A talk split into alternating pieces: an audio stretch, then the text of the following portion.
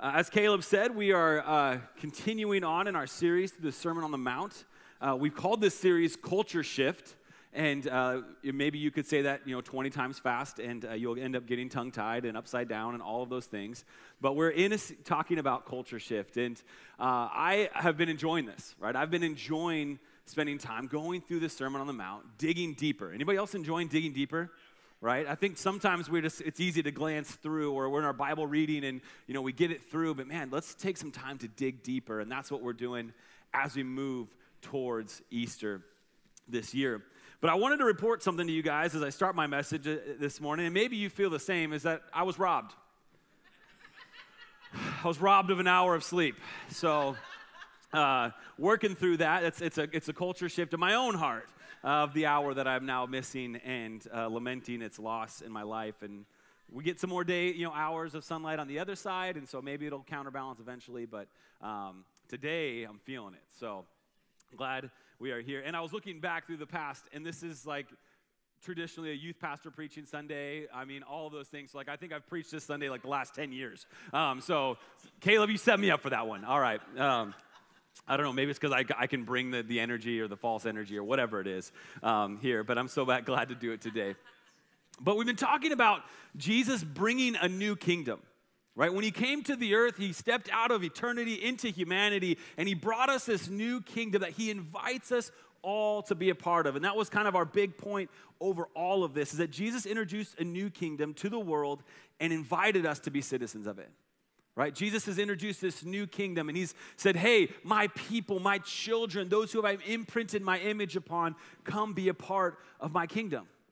And he gives this, this outline here for us in the Sermon on the Mount and in these, this area to help us see what it looks like to live in that kingdom. We talked a couple weeks ago about being salt and light, right? That we should be noticeably different in the world of darkness right? That the, the flavor of sin should not be the flavor of our heart. It should be salt. We should bring something unique and valuable and precious and reinvigorating to the world around us because that's what salt does. That's why we love our chips, right? All those things. We're called to be different. Two weeks ago, we talked about how Jesus came to, you know, bring wholeness to our thoughts, right, and our, our desires, right? He talked about how we, uh, you know, we're called to prioritize people over the problems they cause right? When it comes to the angry thoughts that we want to process and you know all of those different things. And we talked about how jesus' kingdom came and he calls us to value people more than the pleasures they offer. And he brings wholeness to our heart. And those those hard statements that jesus said and as you work, work through this i hope it's like some of it's like man that's hard right? If you even look at somebody with anger it's like committing murder if you even look at someone with lustful thoughts it's like you've committed adultery. Very deep and like, man, it just makes me take a step back and say, Lord, I need you a little bit more. Right, Lord, I need, I need some help in, in all of these areas. And last week we talked about this challenge to love our enemies. To love our enemies. And it's really not in our spirit or in our nature to do that, right? We, we dissected that last week. And really, it's this battle between flesh and spirit, soul and spirit that's constantly grinding. And, and as I worked through that message and the week beyond, I've had moments with my wife where I'm like, hey, uh, I, I made an enemy out of this person today, right? And uh, I'm really good at that, I found out, unfortunately. And the Lord is working in that.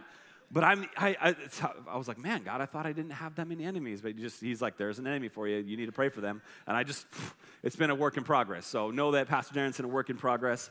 And I hope and, uh, and believe that God is stirring in you and working in you in that way. But we talked about, Pastor Kenny and I talked about this process that happens, right, of where our thoughts produce feelings and our feelings impact our actions. You guys remember that last week? Right? This process that happens. We were talking in our growth group, and one of the gals in there, uh, you know who I'm talking about in Orting, and she was like, Man, it just never dawned on me that if I just stopped it right here, it wouldn't affect here and it wouldn't affect out here, right? That this, if I just nipped it in the butt right here, or the bud, or whatever it is. Which one is it, right? I've said it both ways my whole life, so.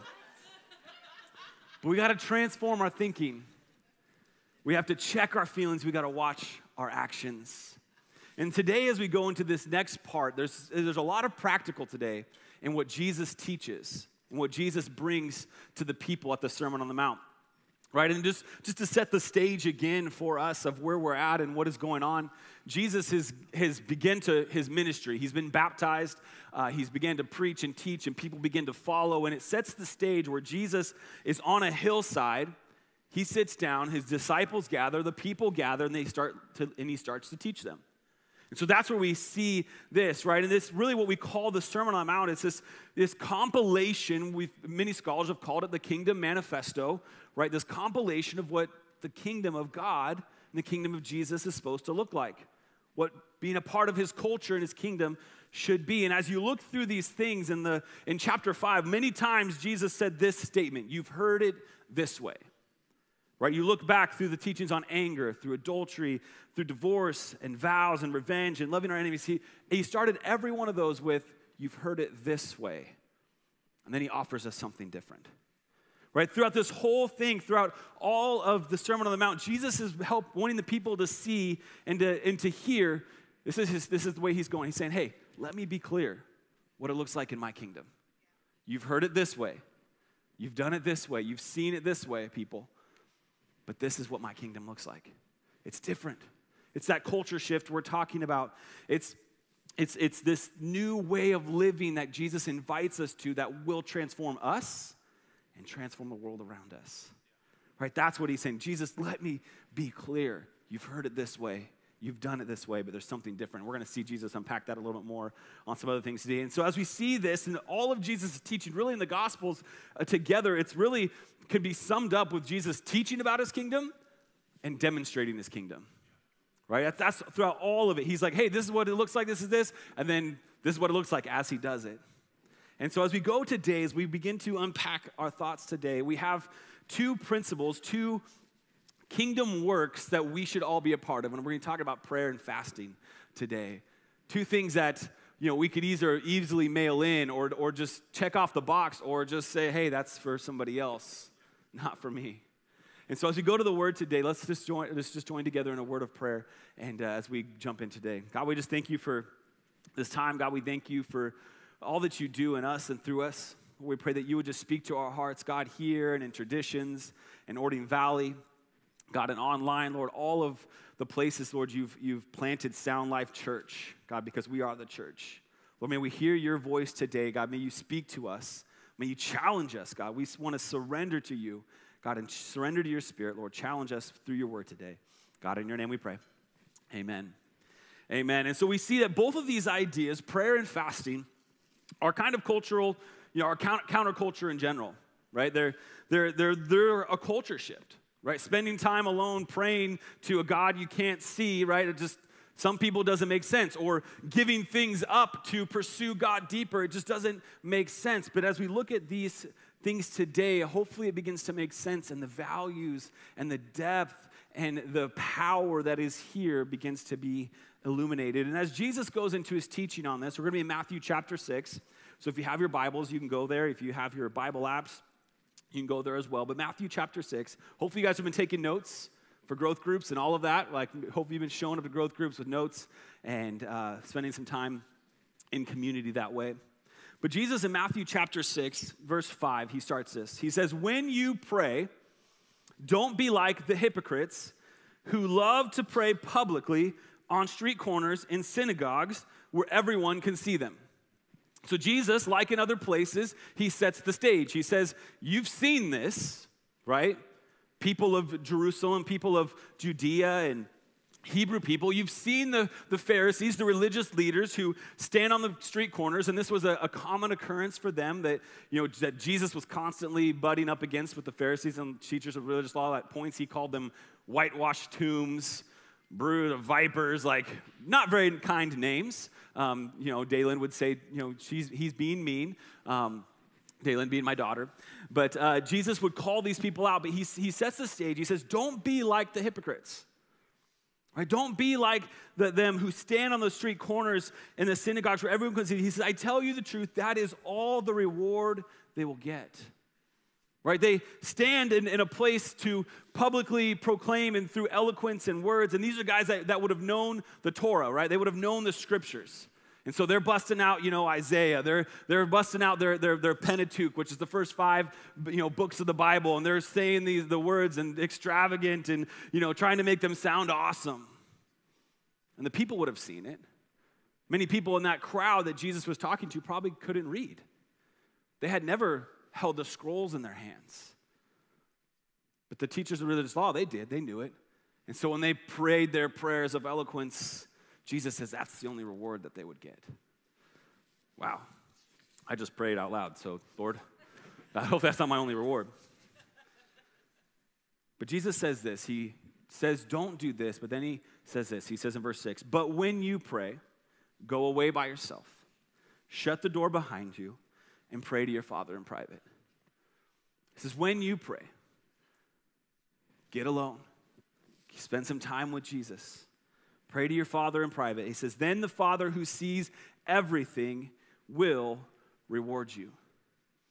Right, I want to key in on there because he says that he says that the Father who sees everything, and as I've read this many a times, hundreds, you know, of times, whatever it is in my life, this has never stuck out to me that there's a reward, but there's also Jesus seeing you. Right? God sees you. Right? God sees us when we're, and, and humanity sees us when we're in public, but God is the one who sees us in private. Right? God is the one. You see, prayer shouldn't be about me. That's what Jesus is saying there. Prayer isn't about me, it's about He. Right? Prayer isn't about getting accolades or praise for myself because I can, you know, use words and put things together and make it sound good. No, it's about relationship with God. Not me, but about He.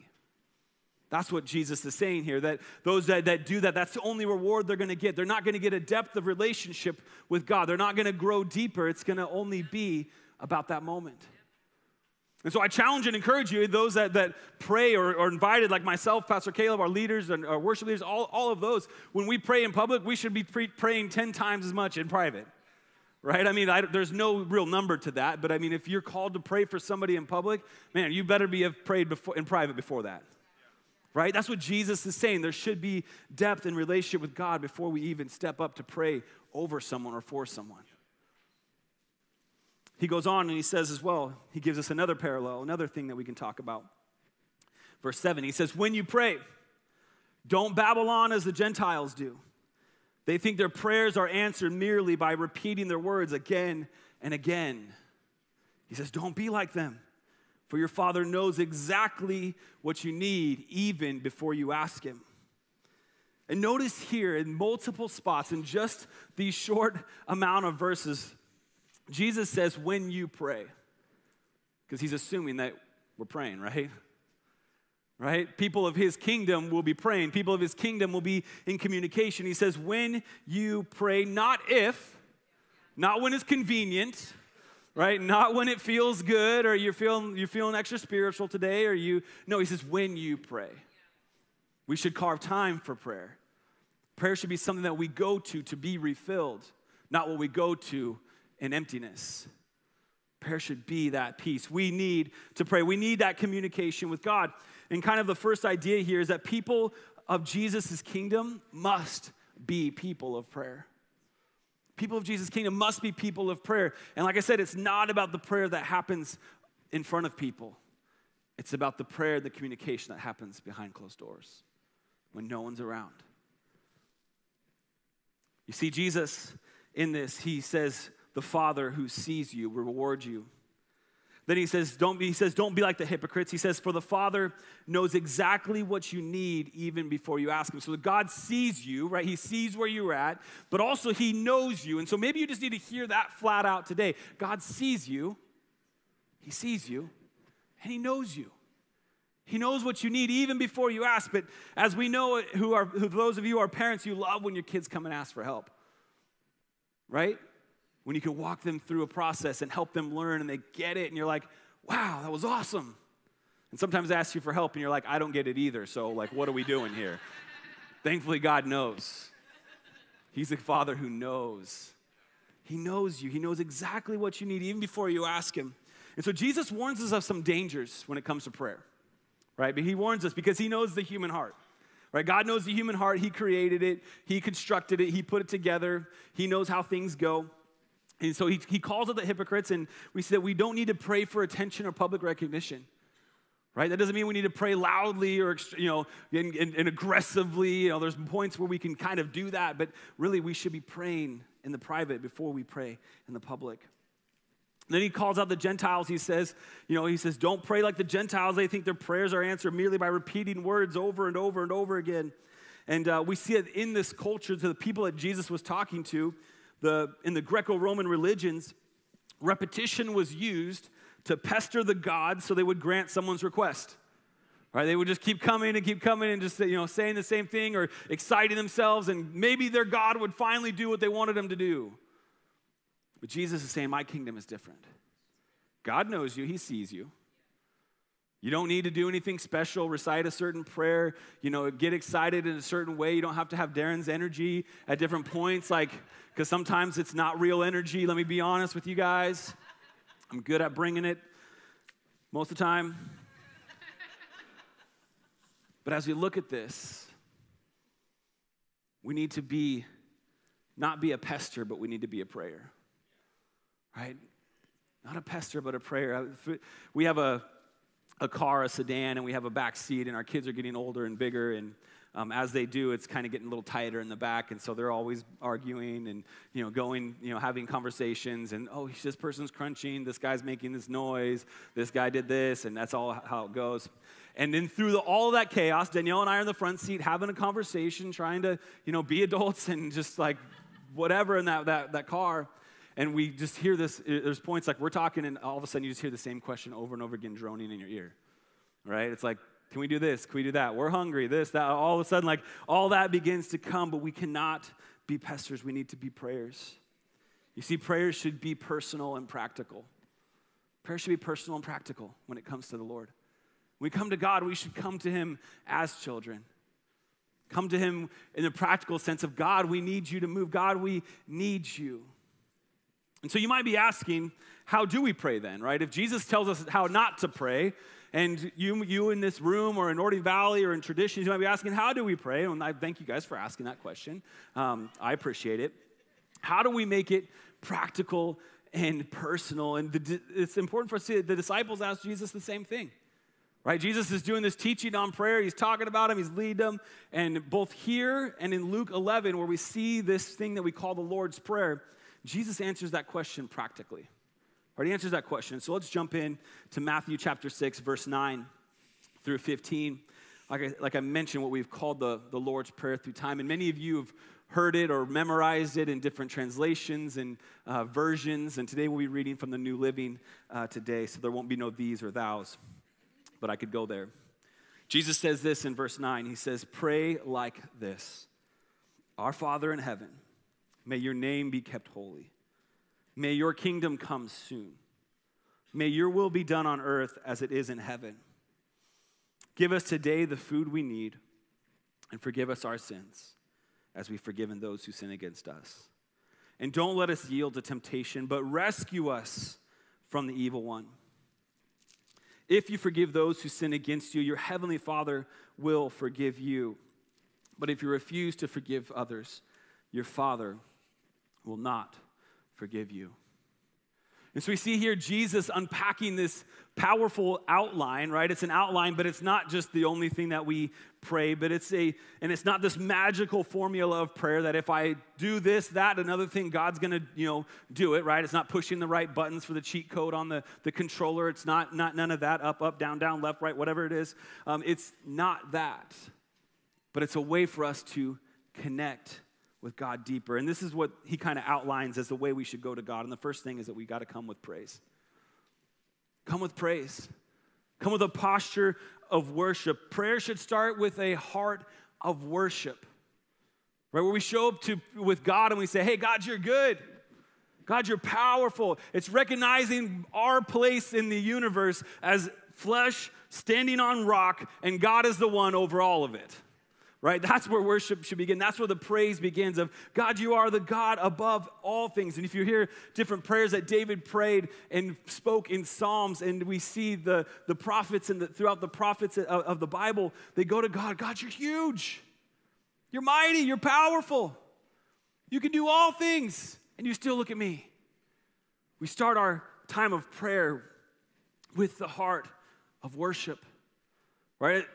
Subsequently, we start our services with the heart of worship, right? I mean, you guys see that? Like when we, when we come together, we unite in voice and in heart through song. But the same thing goes when we spend time with the Lord, we should be praising Him.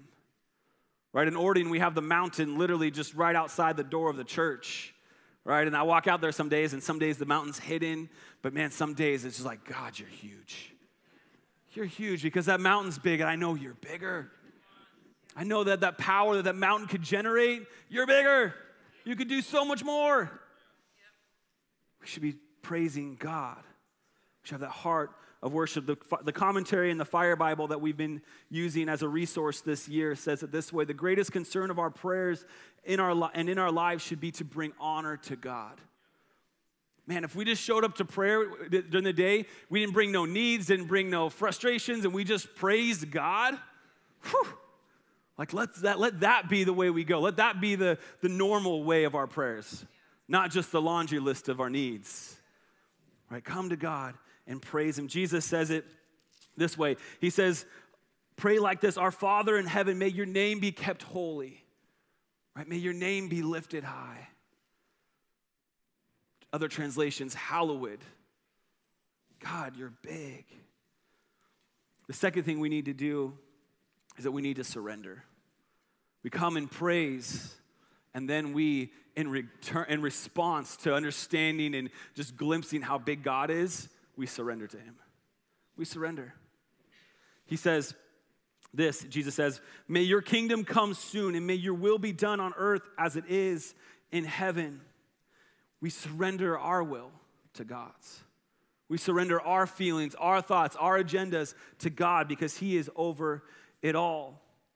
And as we see this prayer here, we see the same echo, the echo of the same prayer that Jesus prays for himself as he's attempt, uh, ascending to the, the point of death in his ministry journey, where he would take on the cross and ridicule and death for us. And he prays in the garden, God, not my will, but yours. Right? He understood where he was and what was going on. God, I want what you want. I surrender.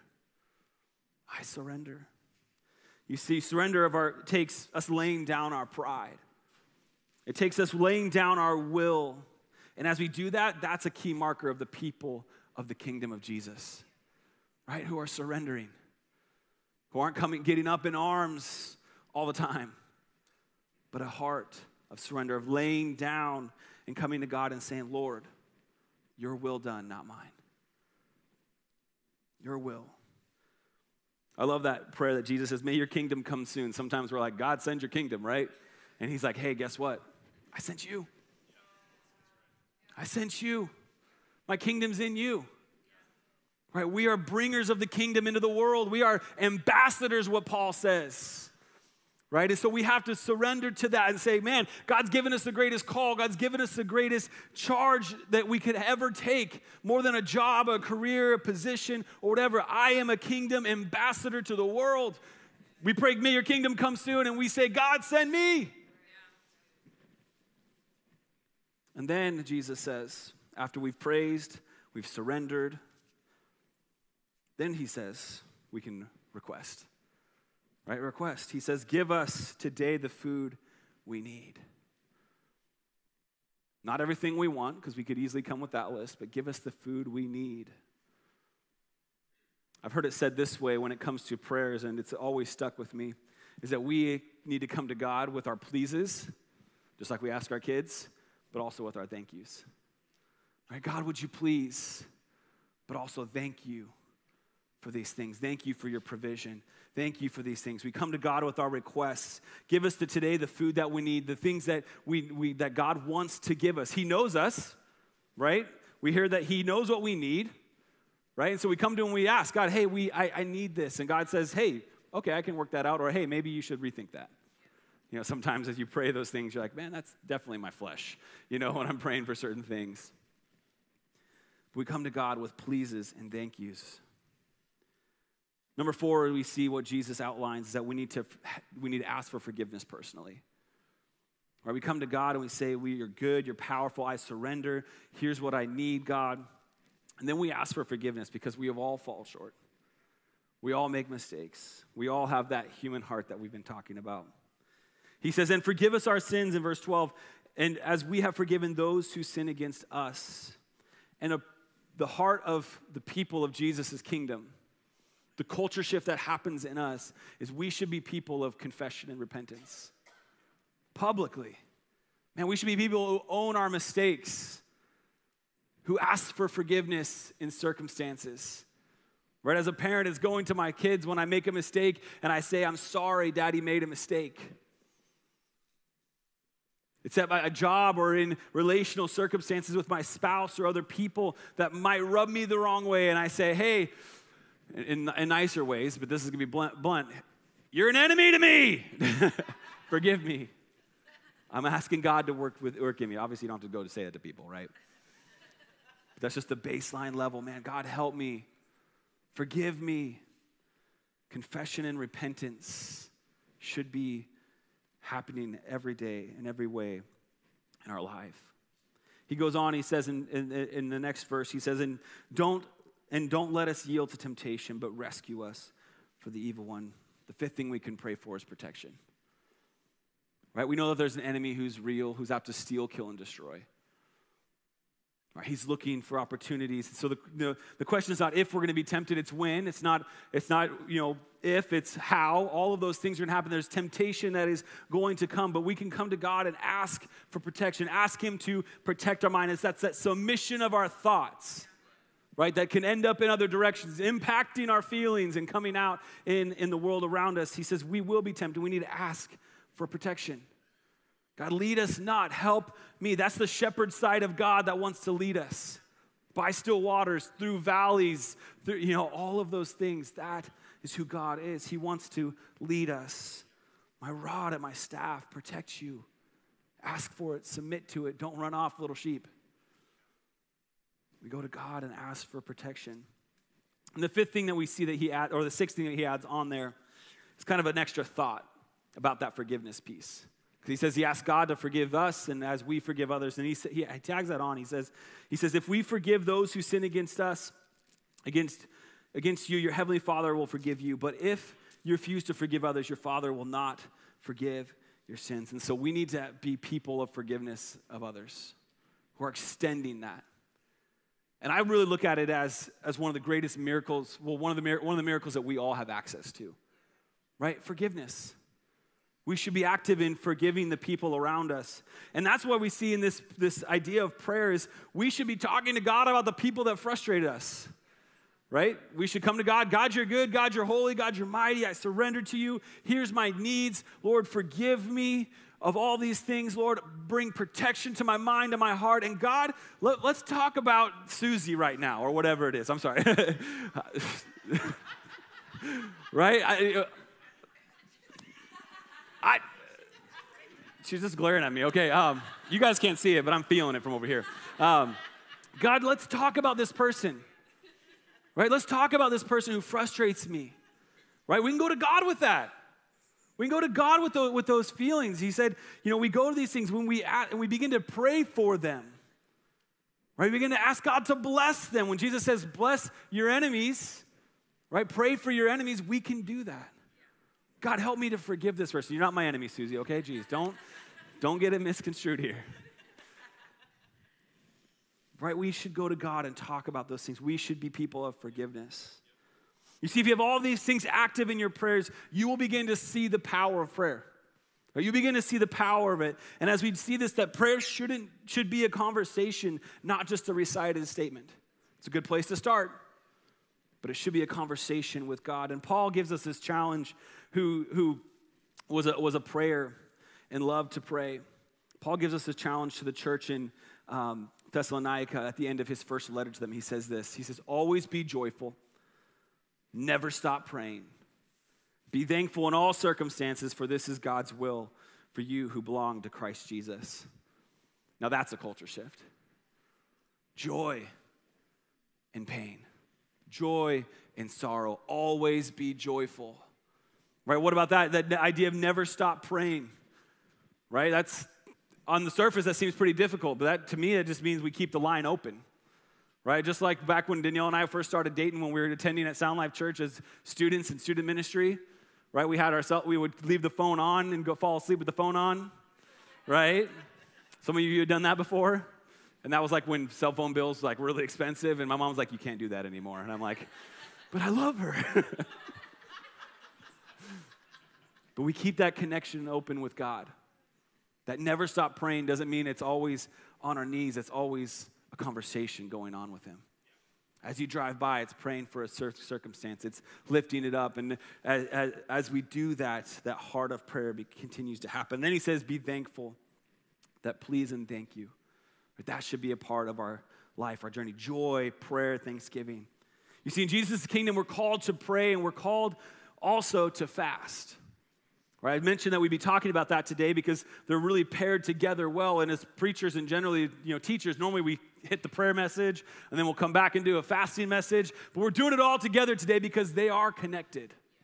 Because there's value in both. You see, prayer speaks to the heart of God, and fasting moves us closer to the heart of God. Prayer speaks to it, but fasting moves us. Hear that? We move. And Jesus says this in verse 16. He says, And when you fast, just like he said, and when you pray, so it's not if, it's not when, it's not how, you know, you're gonna fast. So let's get that in here and know that we this is not always our, our easy, easy suit here.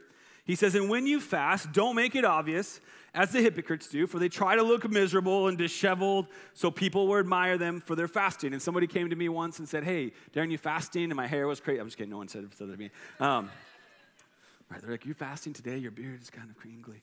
Um, he says, Don't look like the hypocrites do, for they look, try to look miserable and disheveled, so people will admire them for their fasting. He says, I tell you the truth, that is the only reward they will get. He says, But when you fast, comb your hair, wash your face, then no one will notice that you're fasting except your Father who knows what you do in private. And he says, And your Father, he says it again, who sees everything. God sees everything, He sees you. Just with our prayers, when we come to Him alone, behind closed doors, building intimacy with Him, he sees you. And our, your Father, who sees everything, will reward you. There's reward in intimacy with God. There's reward in time spent with Him. You see, Jesus once again assumes that we're fasting just like He assumes that we're praying. And unfortunately, fasting in this day and age is, has been looked at as an op- op- optional thing or a momentary thing or as a chore at times when you know maybe a, a, church leader or, or you read that verse like well i guess i should fast something so i'm going to put my phone on the table for a couple hours uh, whatever it is. But here's what fasting does. Fasting helps take helps us take our focus off the earthly kingdom and put it on the heavenly kingdom right it helps us take the focus off the earthly kingdom put it on the heavenly kingdom you see fasting is a culture shift in itself it's denying myself of something good for something greater. Right? And in the sense, that's why fasting food is so important. That's why giving up of this, because it creates in us a hunger, a need in us.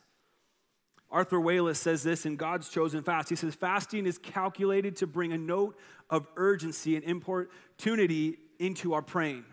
So, fasting paired with praying brings us to a place in a greater note of urgency in our praying. And it gives force to our pleasing in the court of heaven. He says, The man who prays with fasting is giving heaven notice that he is truly in earnest. Right? It's, it's showing God, it's showing the angels, it's showing heaven, wow, this person means business. They're not just saying things, they're actually, they're actually meaning it. Just like we say with our kids, like actions speak louder than words, right? Hey, if you're gonna go clean your room, go clean your room. Don't say you're gonna do it, go do it. You see, fasting food realigns our flesh and the spirit, brings alignment, brings us to a place of deeper relationship. You see, fasting shows you are personal, that shows you are pers- that God is personal to you and that your greatest enjoyment and pleasure is in Him.